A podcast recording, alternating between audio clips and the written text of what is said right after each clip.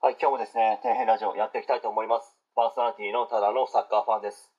お送りする内容がですね、皆様に役に立つように頑張っていきたいと思いますので、よろしくお願いします。え今回はですね、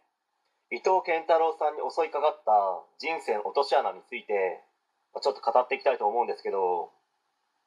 まあ、今回のですね、伊藤健太郎さんの件でもう皆さんお分かりいただきましたよね。人生なんていつどこで誰にどんな災難が降りかかるのか誰にも全く予想ができないですし分かるわけがないということをこの話を聞いている特に子供がいるですね保護者様の方に言いたいのは俺の私の子供だけは大丈夫だとしっかりと教育しているししてきたから何の問題もないと。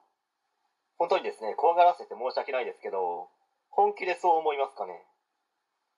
伊藤健太郎さんの親もですね本人自身も大丈夫だろうともしかしたらですね人生勝ち組だなと慢心していたかもしれないですね。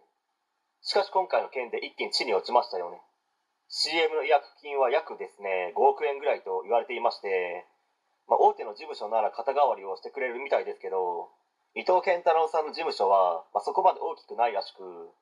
まあ、肩代わりという形はですねなかなか難しいとある芸能レポーターの方が言ってましたね。まあ、事故を起こしたことに関しては防げた部分はあるかもしれないですけど、まあ、完全に事故を起こすなと言われてもそれもなかなか難しいかなと、まあ、自分もですね車の事故は計3回ぐらいですかね、まあ、起こしましたし、まあ、2回目のですね事故の時はもう自損事故でもう車が大破しましたからね、まあ、それに関してもですねいずれ話したいと思います、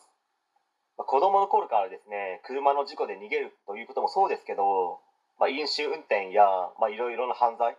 まあ、覚醒剤などに関してもそうですし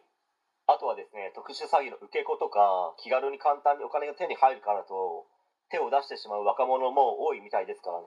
その他にもですね男女関係なしに性犯罪などに関してもですねしっかりと教育していかないと